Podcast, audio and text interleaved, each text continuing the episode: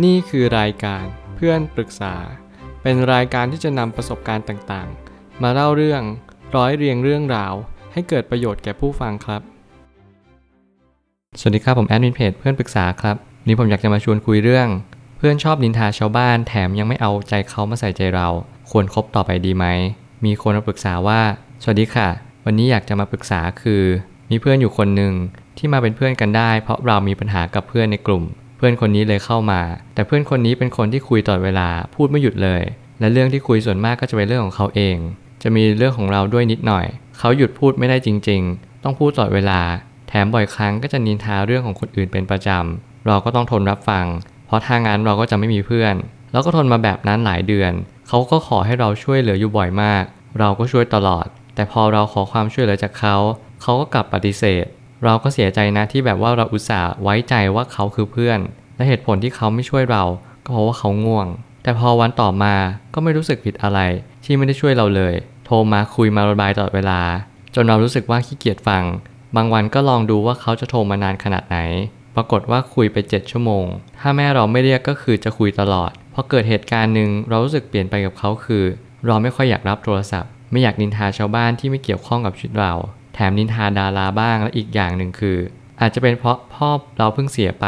เขาเป็นเพื่อนที่เราอยู่ด้วยบ่อยแท้ๆ แต่เขากลับไม่มีน้ำใจกับเราเลย ก็แค่พิมพ์ข้อความแสดงความเสียใจนิดเดียว แล้วก็ชวนคุยแต่เรื่องดาราทั้งๆที่พ่อเราเพิ่งเสีย แถมยังโทรมาคุยเรื่องไร้สาระ ขณะที่เพื่อนคนอื่นๆ ที่เป็นเพื่อนเก่า เขามาช่วยงานที่บ้านมางานศพ มาทำบุญใส่ซอง แต่คนนี้คือไม่เลย ไม่อยากจะได้เงินหรืออะไรนะ แต่อยากให้แสดงน้ำใจสักหน่อย เราก็รับฟังเรื่องของเขามาเยอะ ก็อยากให้เขาเห็นเราเป็นเพื่อนบ้าง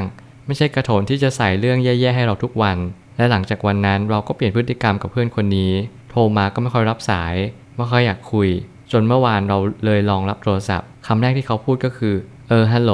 จะโทรมานิทาอีจุดๆวงเล็บก็คือคนอื่น เราเลยบอกสภาพจิตใจไปว่า ตอนนี้ไม่พร้อมจะรับฟังเรื่องของใคร เขาก็ทำเสียงรำคาญเราว่า โอ้ยยังไม่หายอีกเหรอ คือเราก็บอกเขาหลายรอบแล้วว่าไม่อยากคุยไม่อยากคุย แต่เขาก็ไม่เคยฟังโทรมาอยู่นั่น เลยอยากจะปรึกษาว่าก็ไม่อยากตัดใครออกจากชีวิต แต่พอเจอเหตุการณ์แบบนี้เราเหนื่อย เราเสียใจเรื่องพ่อมา เราเจอเหตุการณ์หนักๆมาทำไมต้องมาทำแบบนี้กับเราด้วย ควรจัดการยังไงกับคนแบบนี้คะขอบคุณค่ะ เรื่องนี้ค่อนข้างยาวพอสมควร แต่คีย์เวิร์ดก็คือ เราจะจัดการยังไงกับอารมณ์ของตัวเอง และเราจะตัดสินใจยังไง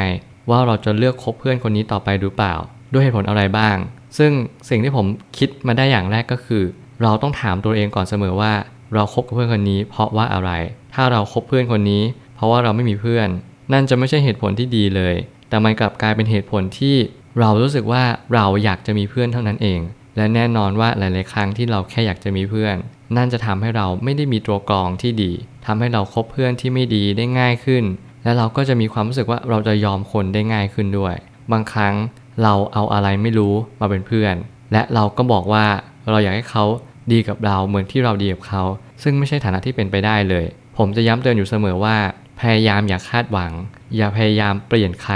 โดยที่ไม่ใช่ตัวของเราเอง ไม่ว่าเขาจะดีกับเราหรือไม่ดีกับเรา สิ่งเหล่านั้นจะสะท้อนกลับไปที่ตัวของเขาเอง เราจงทำหน้าที่ของเราให้ดีที่สุด หลายๆครั้งมีใครมาเปลี่ยนเรา เราก็ต้องน้อมรับว่าสิ่งสิ่งนั้นมันดีจริงหรือเปล่า หรือว่าเราจะไปเปลี่ยนใคร เราก็ต้องมองดูดีว่าเขาคนนั้นพร้อมที่จะเปลี่ยนหรือเปล่า เพราะบางครั้งเราไปสอนเขาไปแนะนำเขา เขาอาจจะไม่พร้อมที่จะเปลี่ยนก็ได้ แต่ผมก็เข้าใจว่าบางครั้งเราเจอเหตุการณ์ที่มันเลวร้ายมา เจอเหตุการณ์ที่ไม่คาดฝัน เราก็อยากให้เพื่อนเราเนี่ยอยู่ข้างๆเรา คอยรับฟังปัญหาเรา เพราะว่าการเป็นคนรับฟังเนี่ยเป็นสิ่งที่จำเป็นอย่างยิ่ง และก็หาได้ยากในโลกใบนี้ คนในยุคนี้ไม่ค่อยฟังกัน ผมเลยตั้งคำถามขึ้นมาว่า การเลือกคบเพื่อนสำคัญชะไหน ถึงแม้ว่าเราจะไม่อยากตัดความสัมพันธ์ แต่ถ้าจำเป็นก็ต้องทำผมจะเน้นย้ำเสมอว่า การเลือกคบเพื่อนสำคัญมากๆ แล้วก็ถ้าเกิดสมมติว่าเพื่อนคนนี้เขาไม่มีประโยชน์อะไรต่อชีวิตเราเลยจริง ๆ เราตัดความสัมพันธ์จากเขาได้เลย โดยที่เราไม่ต้องคำนึงอะไร เพราะว่า